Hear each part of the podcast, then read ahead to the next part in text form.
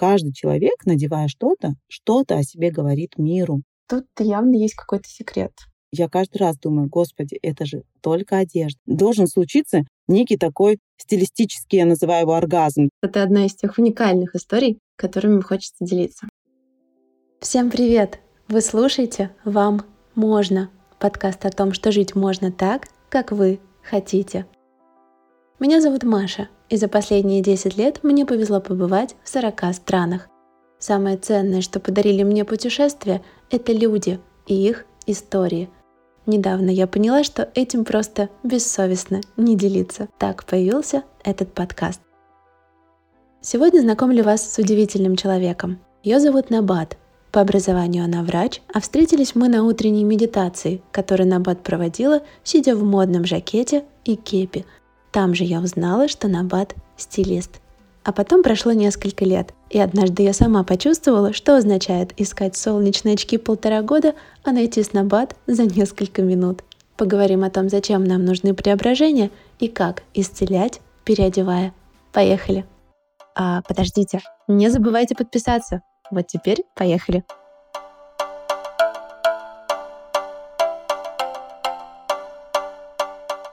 Набат, привет! Привет, Маш! Рада, что мы сегодня с тобой беседуем. Спасибо, что согласилась на этот разговор. Спасибо, что инициировала этот разговор. Я, на самом деле, его ждала внутренне, потому что мне кажется, что ты одна из тех уникальных историй, которыми хочется делиться. Благодарю тебя, Маш. Я тоже ждала нашего разговора, да, с нетерпением. Предлагаю поговорить сегодня про стиль, про моду, про то, как ты это понимаешь, чувствуешь, видишь, про то, как ты оказалась вообще в этой всей истории и про то, зачем тебе это и что ты хочешь донести миру, занимаясь любимым делом. О, с удовольствием. Мы с тобой перед интервью ненадолго созванивались с камерой. Я видела твои яркие апельсинового цвета стрелки на глазах и подумала, боже, вот сегодня суббота, Набат просто находится дома или сейчас где-то в гардеробной записывает со мной подкаст. И человек вот так вот выглядит, вот так вот выражается. Это такое ощущение у меня очень часто, что это что-то не знаю, что-то в крови или что-то с детства воспитанное или что-то вот очень-очень твое, что природно тебе дано. И мне хочется поэтому спросить, я знаю, что ты из Дагестана. Да, верно. И есть такой стереотип в нашем обществе, что Дагестан — это не совсем тот регион, где женщина вот так вот ярко может выражать себя, показывать все свои особенности фигуры, может быть, даже, сочетать несочетаемые цвета, либо просто использовать стиль, моду как средство выражения себя. Правда ли это? Потому что я никогда не была в Дагестане, я не могу сказать. Это просто то, что витает, наверное, в обществе. Так ли это на самом деле? И способствовала ли та среда, в которой ты росла, развитию твоих интересов к моде и к стилю? Очень хороший вопрос, Маша. Наверное, если я бы говорила про Дагестан и стиль в Дагестане, я бы разделила его на тот стиль, который есть прямо сейчас, и то, что исконно характерно для дагестанского народа, народностей. Не секрет, что Дагестан — самая многонациональная республика, да, на сегодняшний день порядка 130 наречий, языков и больше там 40 национальностей насчитывает республика одна. У каждой национальности есть исконно свои какие-то костюмы, народные, да, традиционные. В какой-то момент это растерялось. Я думаю, что это случилось в период Советского Союза, когда хотелось всех уравнять, и малые народности особенно этому подвергались, и была потеряна связь с тем, кто мы были, да, и что у нас было характерно. Если говорить о том, что сейчас происходит, вот эта некая потеря с корнями, она ну, где-то на уровне Махачкалы, может быть, люди знают, помнят, а в основном, конечно, сейчас есть исламизация, да, которая тоже в период там чеченской войны обострилась, и сейчас большинство, там много у меня знакомых, которые закрывают э, лицо, там, да, закрывают э, фигуру, надевают традиционные мусульманские наряды, которые, еще раз подчеркну, не являются традиционными для Дагестана, собственно говоря, но являются традиционными для религии ислам. И это немножко разное. И вот здесь тоже кто-то проявляет смекалку и выделяется в этом тоже. Я всегда замечаю людей, которые как бы ни одевались, их внутренняя индивидуальность, она из-под любой одежды выглядывает. И их хиджаб здесь совершенно не помех. Есть очень много прекрасно одевающихся мусульманских женщин, которые могут подчеркнуть такой наряд тоже и в этом выразить себя. Это здорово, мне очень приятно это наблюдать. В Дагестане есть такая история, которая с детства характерна была, и я ее видела, замечала, что если кто-то один что-то покупает, и это нравится, то это начинают скупать все. Вот такая история, Маша, была у меня в детстве, когда, вот помнишь, были джинсовые юбки, варенки, такие, как немножко ярусные они были, вот не знаю, застало ли твое детство, да, это, но вот были джинсовые юбки, их носили все. И вот здесь, если говорить, какое влияние оказала лично моя семья на меня, моя мама очень не любит быть как все. Наверное, все-таки это генетика, я думаю. Вот это умение и выделиться, и не быть как все. И моя мама не покупала нам одежду там же, где все, да, на рынке, например. Я помню, как-то в школе была такая история, что наша ученица решила сделать нам школьную форму, как в советские годы. Она очень любила эти годы, несмотря на то, что была молода и красива. И она решила нас уравнять. И наш класс отдельно одеть всех в джинсовые сарафаны. И вот все поехали и купили себе джинсовые сарафаны, одинаковые. И по очереди все покупали, и она все время ругалась, что я одна не хожу в джинсовом сарафане. Я прихожу, говорю, мам, на джинсовый сарафан. Как бы классный руководитель настаивает. И мы едем с мамой, покупаем джинсовый сарафан вообще не такой, как у всех. То есть он даже не синего цвета был, не как джинса. Он был коричневого цвета, он был с такими чудесными карманами, он в таком знаешь, в стиле, в таком гранжевом. Он мне очень подходил. Представь себе, вот ученица, которая хочет всех уравнять. Я прихожу на следующий день в сарафане, в джинсовом. ТЗ было джинсовый сарафан. Не было WhatsApp раньше, куда бы скидывали фотографию, какой именно джинсовый сарафан надо купить. Надо отдать должное, мне повезло.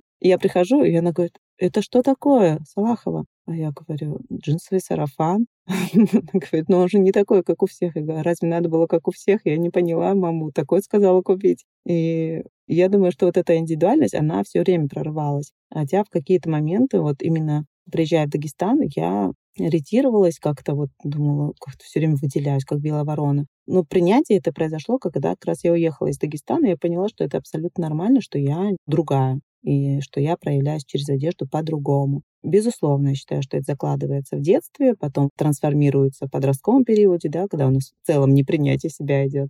Сейчас я, например, если сравнить состояние тогда и сейчас, вообще не боюсь проявляться. Вот вообще могу что угодно, хоть носки с босоножками на улицу выйти и быть абсолютно спокойной к тому, что притягивать какое-то внимание да, к себе этими оранжевыми стрелками и так далее. Я поняла, что это моя история, и мне это абсолютно прямо в каком-то генетическом коде зашито, и мне это подходит. Все окей, мне нравится. Мне нравится, главное. Вот такая вот история с Дагестаном. Поэтому я думаю, что проявляться можно где угодно. Классная история с трафаном, и она про то, что все-таки в твоем детстве была возможность проявляться, была возможность говорить о том, что тебе хочется, и носить то, что тебе хочется. Мне кажется, что у многих, особенно тех, кто рос с такими постсоветскими родителями, такой возможности не было. Ну, либо не было желания, либо они не чувствовали это желание. И здесь хочется спросить, как ты считаешь, если человек в целом может быть, не совсем чувствует да, то, что ему хочется. Такое, мне кажется, довольно часто бывает. Не совсем понимает, как ему проявляться в плане внешности. Это то, что можно воспитать все-таки. Либо это то, к чему можно прийти. Либо если, условно, в детстве ты носил школьную форму, а потом кто-то не научил или не показал, это такая сложная история. Или можно этому научить, показать и как-то прийти. Мне всегда было интересно, потому что мне казалось, что вот либо человек это чувствует про себя, что в чем ему хорошо и в чем ему комфортно и в чем он выражается, либо дальше все сложно. Но когда я сама стала общаться с людьми, которые помогают тебе приходить к таким образом и к той одежде, в которой тебе действительно здорово себя ощущать, я поняла, что, скорее всего, это как раз-таки про то, что этому можно элементарно научиться методом проб, ошибок, примерок и так далее. Как ты это чувствуешь? Когда ты смотришь на своих клиентов, насколько ты понимаешь, что вот у этого человека есть классный потенциал для того, чтобы развить в себе это, а у этого человека уже вообще все в порядке, а вот здесь вот ситуация сложнее. Как ты это видишь? Это прямо самый, наверное, один из распространенных вопросов ко мне как стилисту, Маша, потому что действительно интересно, вот если у меня недополучено это где-то в детстве, да, я вырос не в той среде, там, не знаю, был окружен, может быть, людьми, которые не так тонко чувствуют стиль, моду. Это очень интересно наблюдать, например, в Европе, да, где десятилетиями, столетиями люди где-то соприкасаются с модой, Франция, Италия, ту же самую возьми, и ну, есть отдельные да, истории про итальянскую моду, французскую. У них это где-то на подкорке уже зашито, и это они несут. как же вот мне, проживающей вот сейчас здесь, ну, например, сегодня я в Ростове-на-Дону, да, вот здесь в Ростове-на-Дону, все-таки могу ли я этому научиться? И здесь я отвечу как стилист абсолютно, потому что опираться буду здесь только на свой релевантный опыт, на свою практику. Что я хочу сказать? Невозможно, наверное, научиться своему стилю, найти свой стиль, только изучая там журналы мод, там, будучи подписанным на каких-то блогеров, которые тебе нравятся, как одеваются, или наблюдая за какими-то дизайнами интерьеров, это тоже да, вдохновляет, там какие-то картины, посещая какие-то музеи. Наверное, я так отвечу что лучшая тренировка в этом плане — это на себе тренироваться. Вот бесполезно ведь, э, согласись, наверняка у тебя тоже, Маша, были такие покупки в жизни, когда ты смотрела, как это выглядит на модели, на сайте магазина, да, или увидела на каком-то блогере, инфлюенсере, заказываешь себе эту же одежду, а она вообще не так сидит. Хотя вроде девчонка-то ладная, складная, да, почему на мне-то не сидит? Интересно. Хотя там ведь сидит и все хорошо. Это же с точки зрения маркетинга выбирает модель, на которой классно сидит. А почему именно на этой модели? Какие у этой модели параметры? Это я сейчас говорю не только про рост, вес, в целом про сложение, про цветотипы, цветокоррекцию и так далее. Это не обсуждается на сайте магазина, ну, сто процентов. И ты думаешь, как так? На ней так хорошо, а на мне не очень. И я здесь, наверное, не с точки зрения даже там, рекламы какой-то своих услуг или услуг своих коллег, но мне кажется, здесь как раз переходный мостик — это подбор для себя своего правильного персонального стилиста. И вот если стилист, мы представляем такую историю, да, персональный стилист видит твой стиль, стилист видит твой стиль, он не просто помогает тебе подобрать базовую капсулу, там, гардероб, и все, ты только это носишь. Он видит, чем отличается этот человек и его капсула от вот этого, и какой перчинки нужно добавить именно к этому гардеробу. Я имею еще вторую страсть. После стиля я очень люблю готовить. И вот здесь мне напоминает немножко про... Я буду иногда аналогии проводить, мне они очень близки, может быть, кому-то тоже это откликнется, про готовку. Ведь когда мы подбираем какое-то блюдо, согласись, от того, как каждый из нас поберет пропорции, одного и того же блюда с одних и тех же ингредиентов может получиться совершенно разная история. Или специи те же самые, да, как мы подберем. Я аксессуары, например, называю специями. Они добавляют остроту и перчинку в любую историю, любой образ. И один и тот же там набор джинсы, футболка и кеды дополнить совершенно разными аксессуарами, это будут совершенно разные образы. И здесь каждый повар делает свою историю. Что же делает стилист? Он как раз находит, и вот здесь я хочу сказать основную ключевую мысль для тех, кто не насмотрелся в детстве, думает, что стиль это не его история, да, что как-то вот все не то, что он берет. Что делает стилист? Он подбирает человеку, ну, давайте так, да, сто процентов подходящие ему вещи. И каждый день тот, кто пользуется услугами стилиста, он видит в зеркале, он опирается на обратную связь от людей, которые его видят, на фотографии свои смотрит и видит себя, ну, потрясающим. Ну, скажем так, есть другое русское слово. Ну, мы будем сегодня интеллигентно общаться. Ну, он просто думает, боже мой, это я? Я так выгляжу. Он начинает собирать комплименты. В случае с женщиной всегда говорит, как цветок, который поливает водой, да? О, как ты здорово сегодня. И люди не могут понять, в чем дело, но это прямо вот то, что идет. И в этом случае ввожу такой термин, я его часто использую в своем блоге, это насмотренность. Вот есть насмотренность, о которой я говорила ранее, когда мы смотрим журналы, когда мы смотрим какие-то телевизионные шоу, да, видеоролики на Ютубе, кого-то другого смотрим, Маш. А есть насмотренность, когда я смотрю на себя. Я вижу себя, я вижу, как я круто одет, я вижу, что мои образы — это сто процентов я, что я отражаюсь в своих образах, и это мне нравится в первую очередь. Мне нравится. И что делает грамотный стилист? Не так, что он взял там и из каждого сделал там, не знаю, звезду, еще что-то. И без этого стилиста дальше уже жизнь не мила, да? Только на нем, на такой стилистической игле. Это неправильно. Я считаю, что стилист — это тот человек, который постепенно человека ведет к своему стилю, и дальше человек сам уже может подбирать себе свои вещи. Такой человек, который натренировал насмотренность на самом себе в первую очередь, Никогда, Маша, услышь меня, пожалуйста, никогда не купит в магазине ту вещь, которая не его. Он будет просто мимо проходить. Он будет понимать, это красивая вещь, но она не моя. Нельзя покупать вещи просто потому, что они хорошо сели, или потому, что они появились в каком-то блоге, или потому, что это сейчас модно. Нужно покупать мою вещь и не мою. Должен случиться некий такой стилистический, я называю его оргазм, да, то есть у тебя прям мурашки должны быть по телу от этой вещи. Вот когда ты ее надеваешь, все, такая любовь должна случиться. И вот эта вещь твоя, значит, это невероятный процесс. Можно наблюдать и наблюдать за этим.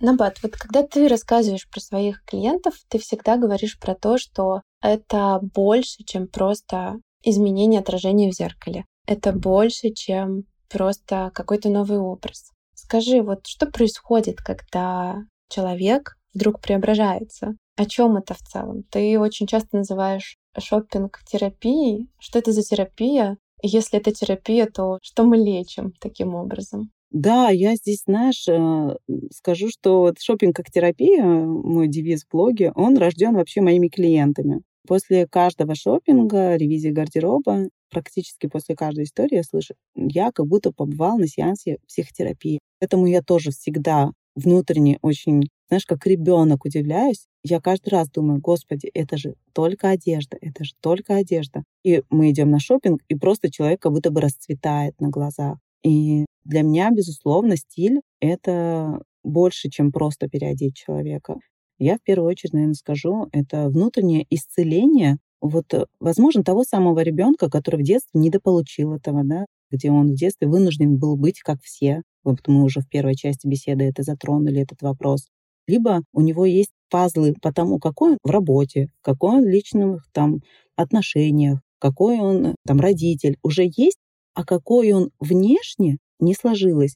Каждый человек, надевая что-то, что-то о себе говорит миру. И вот это важно. Есть целая история про психологию стиля. То есть как мы одеваемся и что мы этим транслируем. Даже тот человек, Маша, который говорит, я вообще далек от стиля, мне плевать, что я надеваю, я вообще вот что есть, то ношу. Эта история не моя, я безразличен к одежде. Даже этот человек, говоря такие слова, во что-то в тот самый момент одет. И одеваясь в это, он что-то этим транслирует. Думать, что я буду одеваться так, как я хочу, когда я буду иметь чуть больше денег, буду иметь другую должность, когда я буду в отношениях, когда у меня вес там снизится, это категорически не та история, в которую пойдет человек, готовый развиваться в стилистическом направлении.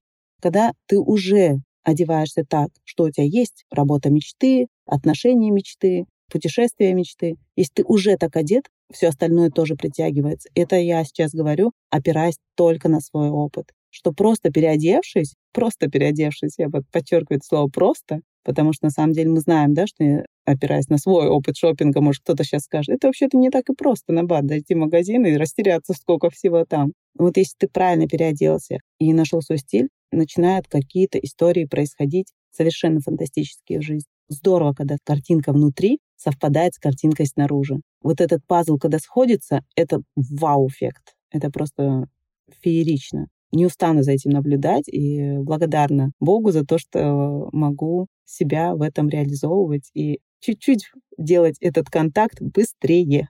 Да, Наба, ты знаешь, я не устану восхищаться, наблюдая за тем, как ты преображаешь людей. Так получилось, что мы провели январь этого года будучи соседями, я видела, во-первых, с каким настроением ты идешь на эти преображения и какими возвращаются люди, просто походя с тобой по магазинам. И это удивительно. Давай для того, чтобы собрать образ Набат, который врач, Набат, который стилист, и Набат, который целитель. Я все время вспоминаю момент нашего знакомства, как я пришла в Турции к тебе на медитацию, зная, что это набат и что это врач, я прихожу на медитацию к человеку, который в 7 утра выглядит примерно так. На тебе были песочного цвета леггинсы, а также очень стильная классная кепи и жакет. И в таком образе ты проводила медитацию. Хочется провести здесь мостики. Набат, когда ты и почему ты трансформировалась из врача в стилиста. Как это произошло? Я знаю, что у тебя было одно мероприятие, на котором ты была тем самым врачом с чемоданчиком наполовину, с вещами наполовину, с медицинскими инструментами, где тебе прям рассказали о том, что тебе важно делать. Скажи, пожалуйста, об этом, как так получилось? Как медицинское образование вдруг... Или есть ли здесь вообще связь между медицинским бэкграундом и тем, что ты делаешь сейчас? Ой, да, сейчас прям ты говоришь это, а у меня, знаешь, наблюдаю реакцию на теле, мурашит меня, прям мурашки такие по коже, потому что вспоминаю этот путь, думаю, что, во-первых, ничего случайного в жизни не происходит. И с детства я мечтала стать врачом, Но еще больше я мечтала стать, знаешь, таким врачом, который бы обучал. То есть я планировала после института остаться в медуниверситете и преподавать. Вот эта история мне очень нравилась. То есть передавать свои знания еще, да, вот хочу сразу сказать, что вот это у меня в роду очень много учителей, мой папа учитель, в первую очередь, мой любимый, главный мой учитель жизни. И вот я поступила врачом, отучилась на красный диплом, закончила, да, достаточно непростой вуз, как обычно люди удивляются, когда это узнают. Скажем так, надежда и опора дагестанских моих родственников, потому что там очень высоко ценится медицинское образование и считается, что вот если твоя дочь, невестка, кто-то там у тебя вот из медиков, значит все, спокойная старость обеспечена, есть кому тебя лечить. И тут вдруг я заканчиваю медицинский университет таким образом и решаю, что мне совершенно это неинтересно, я хочу пойти то, с чем столкнулась как раз обучаясь в ординатуре. Я увидела первый раз в своей жизни медицинского представителя, это был представитель там зарубежной компании. И мне стало интересно, что такое работа другая совершенно. И мне вдруг туда захотелось уйти. И я пошла в эту историю, окунулась, очень понравилось. Я в итоге 12 лет отработала в разных европейских и американских компаниях, получила колоссальнейший наш опыт ведения бизнеса вот именно с точки зрения не российского, а зарубежного. Это огромное количество тренингов, коучинговых программ и так далее. Я не сомневаюсь, что это сейчас, даже уверена, что это сейчас мне сильно помогает делать мой шопинг терапевтическим потому что вот это умение слушать человека, наверное, вот в какой-то степени проводить коучинг-сессии, стильный коучинг иногда говорят про мои консультации. Это все оттуда, я думаю, так. И в итоге я остаюсь какой-то момент без работы, попадая под сокращение, очень обрадовалась и начала путешествовать. Меня пригласили, вот как раз та история, про которую ты сейчас кусочек поведала, волонтером, врачом на йога-фестиваль, который проходил в Карелии на Латышском озере. И полтора месяца я знала, что я должна прожить в палатке в разных условиях, от плюс 26 до плюс там, 15, с дождями, то есть резиновые сапоги там не роскошь, а необходимость. И мне надо было собрать чемодан вещей. Я еще ехала то с собакой. Надо иметь в виду, что чемодан должен был быть небольшим, чтобы удобно было еще собаку переносить с собой в переноске. В общем, половина чемодана у меня были лекарства, мои рабочие медицинские инструменты, подушка для медитации и коврик для йоги. А во второй половине чемодана весь мой гардероб, включая резиновые сапоги. Еще раз скажу, что это был не огромный какой-то чемодан, а тот, который удобно переносить по лесу на колесиках. И ты знаешь, мне удалось по итогу все уместить таким образом,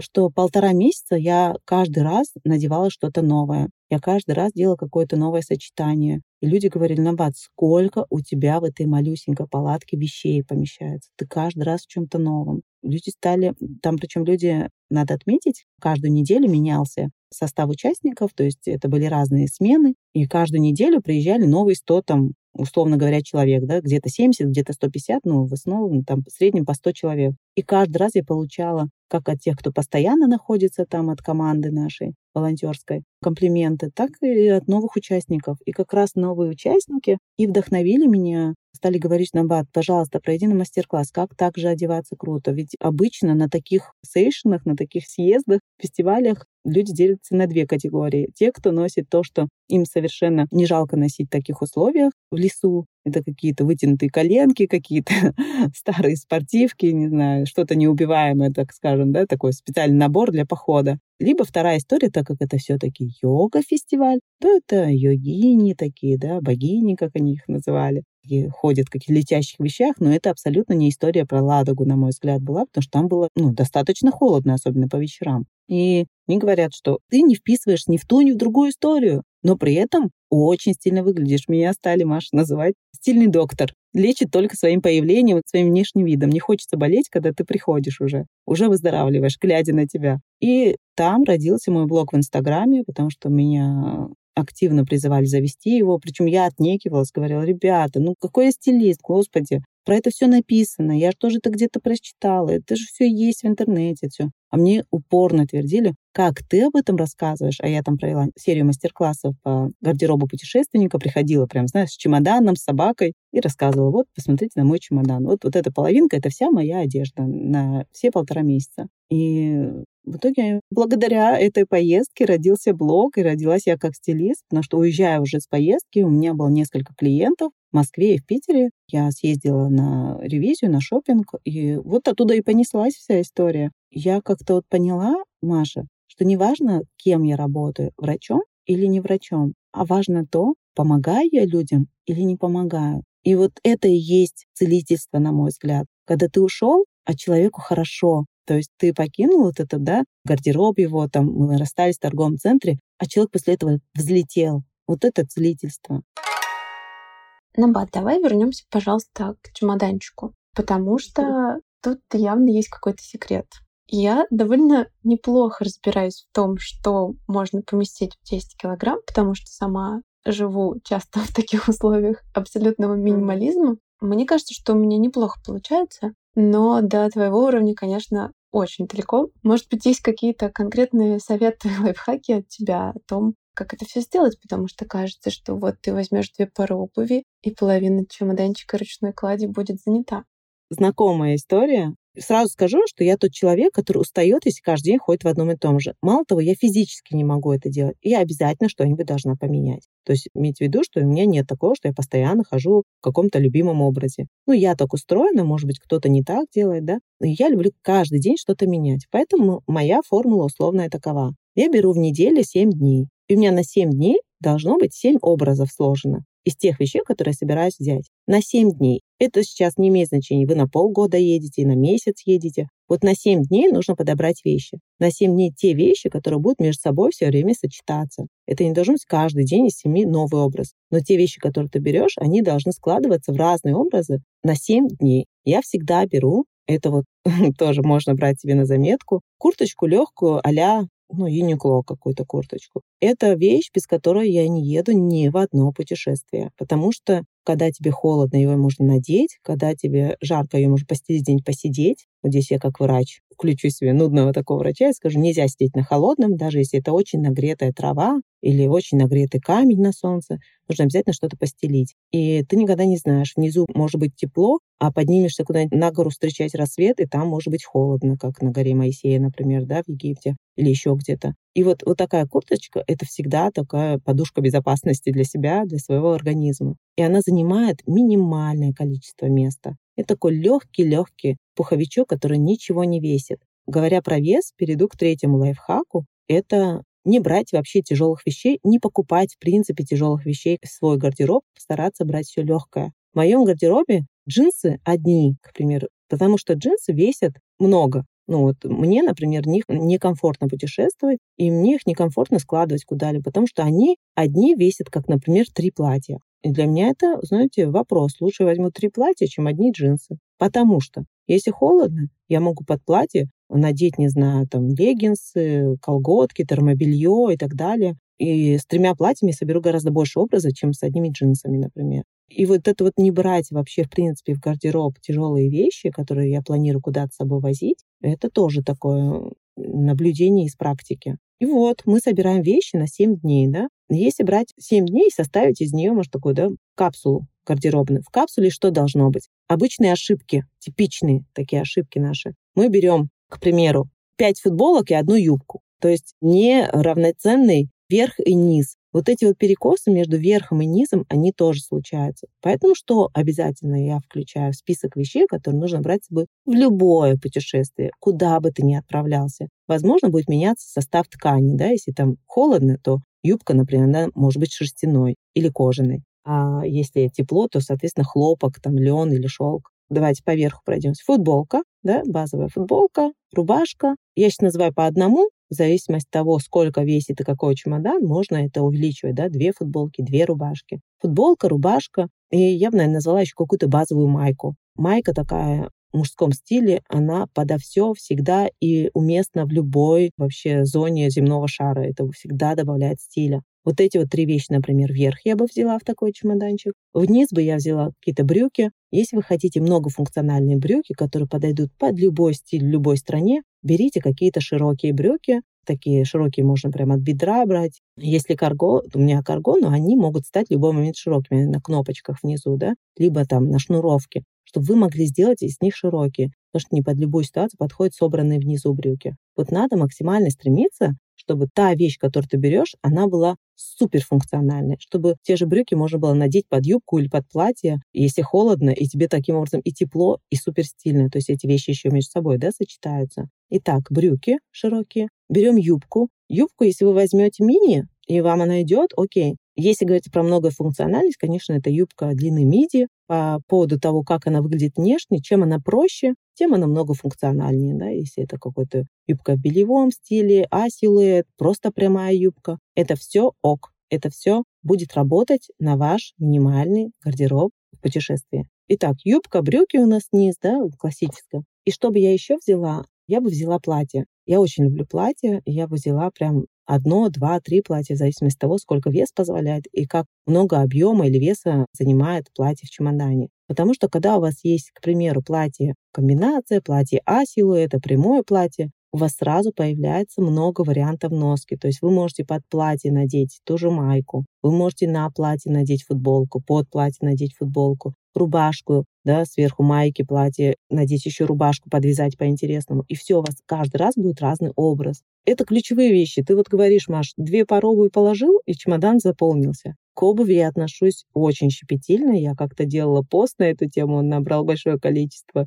комментариев, лайков, и люди вздохнули с облегчением. Сейчас объясню почему. Дело в том, что у меня есть некие проблемы с ногами, вызванные моей там особенностью, да, и у меня плоскостопие с детства, и поэтому ношу я только ортопедическую обувь. И как-то я делала пост и рассказывала, как мне сложно подбирать обувь, что я не могу носить эти все красивые шпильки, все вот это очень легкое, невесомое. И люди сказали, Набат, наконец, мы поняли, что у тебя тоже есть проблемы, что что-то выбрать. Вот. Поэтому как раз-таки на обуви я не экономлю, и здесь у меня есть такой джентльменский набор три пары обуви, которые всегда со мной в путешествии. Первое — это я беру кроссовки всегда. Берите кроссовки, нужно их проверить, прежде чем брать путешествие. Возможно ли в ваших кроссовках проходить с утра до вечера и снять их дома не с таким вот да? Если вы сняли кроссовки и вам, в принципе, хорошо, нигде не натерло, не болит, подъем не болит, стопу нигде не тянет, значит, это те кроссовки, которые можно смело брать с собой в путешествие. Ну, там есть еще, конечно, то, что я советую делать, чтобы какие кроссовки брать, которые подо все подходят, да, это отдельная тема. Но в целом основное в кроссовках — это ваш комфорт. Вторая пара обуви, которую я всегда беру с собой, это какие-то а тапочки, да, какие-то сланцы, что-то из этой серии, когда там нужно, не знаю, бассейн в номере надеть. Я не люблю тапочки, которые дают в гостиницах. Идеально, конечно, подходят кроксы. Кстати говоря, предлагаю не бояться кроксы брать в путешествие, потому что они легкие. Они легкие, хоть и объемные. В них я запихиваю носки, белье. И, в общем, таким образом их помещаю в любой чемодан обычно с собой. И третья пара здесь уже на выбор я бы оставила. Опять же, опираясь на свою там, особенность, я покупаю только ортопедическую обувь, мне иногда хочется ходить в чем-то красивом. Вот я покупаю красивую ортопедическую обувь. Да, такая существует. Если кто-то не знает, такая есть. Ту, в которой мне хочется почувствовать себя девочкой-девочкой. Она не будет на каблуке. Иногда я беру что-то на каблуке, если я еду на какое-то мероприятие, знаешь, там будет, не знаю, свадьба, день рождения, и мне хочется быть на каблуке, то вот третья пара обуви — это та, которую вы хотите очень с собой взять. Она не обязательно должна присутствовать в списке вообще, да, может быть, две вот эти первые позиции достаточно. Ну, вот я люблю, особенно если теплые какие-то страны, чтобы открытая была нога, да, в чем-то в таком ходить. Последний раз я брала с собой босоножки эко и носила их практически не снимая. В них тоже моя нога целый день не устает. И опять же, эта пара обуви должна быть легкой. Я принципиально не покупаю тяжелую обувь, если она не ортопедическая а вообще в целом. То есть обувь тоже должна быть у вас легкой. Ну и, конечно, весь этот компот должен между собой сочетаться. То есть, когда вы выкладываете, как я собирала первую свою гардеробную путешественническую капсулу, прям берете какой-то диванчик, кровать свою, да, и там раскладываете вещи таким образом, чтобы они, ну, где-то могут друг другу наслаиваться, но вы, в принципе, видите все вещи и аксессуары, которые с собой берете. То есть перед вами должна сложиться цельная картинка. Вы даже можете взять, сфотографировать на телефон этот условный диван. Ну, я говорю диван, потому что я вот на диване раскладываю вешалки с вещами. И у вас должна быть единая картинка по цвету, по стилю, да, выстраиваться. Затронула сейчас, сказала про аксессуары, которые я также добавляю.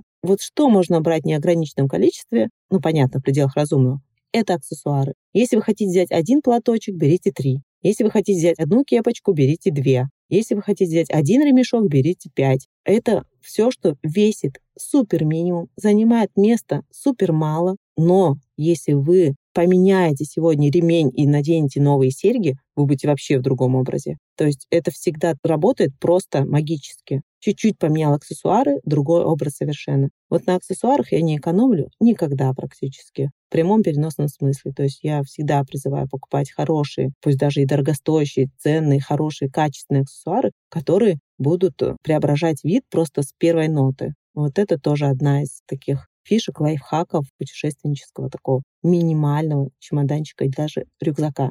Набат, спасибо тебе. Мне искренне было интересно послушать, побеседовать. Прежде чем мы перейдем к небольшому блицу, я хочу тебя спросить, если что-то, что ты хотела бы, может быть, добавить к тому, о чем мы сегодня сказали, или, может быть, что-то, что ты хотела бы пожелать я, во-первых, тоже хочу поблагодарить. У нас такая легкая беседа, я совершенно не заметила, как промчалось там время. И, конечно, когда я начинаю говорить про стиль, это можно вообще закрывать двери, окна, садиться. Я могу об этом говорить часами. И благодарна тебе за то, что у тебя такой интерес проявился, и мне бы очень хотелось, чтобы эта беседа, может быть, кому-то действительно принесет пользу, потому что если ты свой день прожил и хоть капельку пользы чуть больше добавил от своего присутствия в этом мире, я считаю, что день прожит не зря. Из того, что я хочу добавить, я, наверное, хочу просто пожелать что-то из банального. Я хочу, чтобы каждая женщина, каждый мужчина, каждый человек не боялся экспериментировать и проявляться, быть собой, быть открытым миру, и понимать, что такой, какой он есть на самом деле, настоящий, без масок, без лишней мишуры, вот внутренне, как он себя чувствует, он так тоже людям интересен. Мне бы хотелось, чтобы мы все приходили к этому пониманию, в том числе через стиль пусть это будет. И иногда мы идем к изменениям, сильно работая изнутри и внешне начинаем меняться. Иногда можно начать с внешних изменений и сильно поменяться внутри. Схема рабочая и в том, и в другом случае. И я бы хотела, чтобы больше людей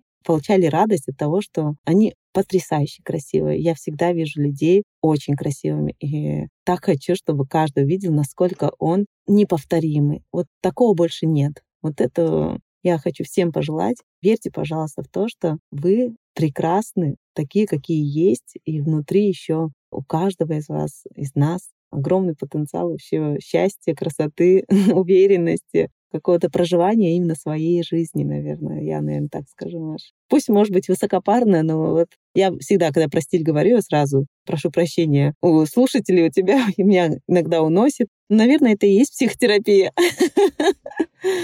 Не извиняйся, по-моему, это очень душевно и трогательно. Спасибо тебе за это, и спасибо тебе за то, что ты действительно даешь людям почувствовать себя красивыми. А я готова переходить к лицу. Напомню, что у нас будет пять вопросов, на которые попрошу тебя ответить максимально коротко. Готова? Да, да, готова. Супер. Набат выбрасывает ли то, что вы не носили больше года? В зависимости от того, какая вещь. Не всегда это работает, но большей частью это работает. А в каком случае не выбрасывать? Когда это что-то очень ценное, очень любимое, и просто человек не знает, как это носить, а на самом деле это можно носить. И даже нужно. Понятно. Второй вопрос. Какой вещи не должно быть в гардеробе женщины, если есть такая вещь? Ой, я прям сейчас затрудняюсь ответить. Мне кажется, не должно быть в гардеробе женщины вещи, которые ее не красят. Должно быть того, что не красит тебя в твоих глазах. То, в чем ты себе не нравишься. Понимаю и разделяю. Следующий вопрос. Какой цвет этой весны? Сейчас я открою страшную тайну вообще. Я как стилист, конечно, слежу за неделями моды, там, показами, трендами и так далее, но совершенно не фокусирую на этом внимание. Тот цвет, который тебе нравится, этот самый главный. Вот я так считаю. У каждого человека в определенный период его жизни, и именно его весны 23 года свой цвет.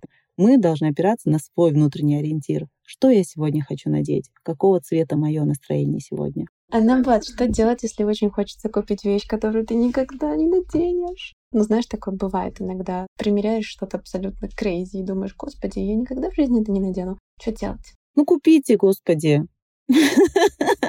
Все, это будет самый короткий ответ. Если очень хочется, надо купить. Это вообще даже нет вопроса. Хорошо. И что точно, точно можно позаимствовать в гардеробе у бабушки?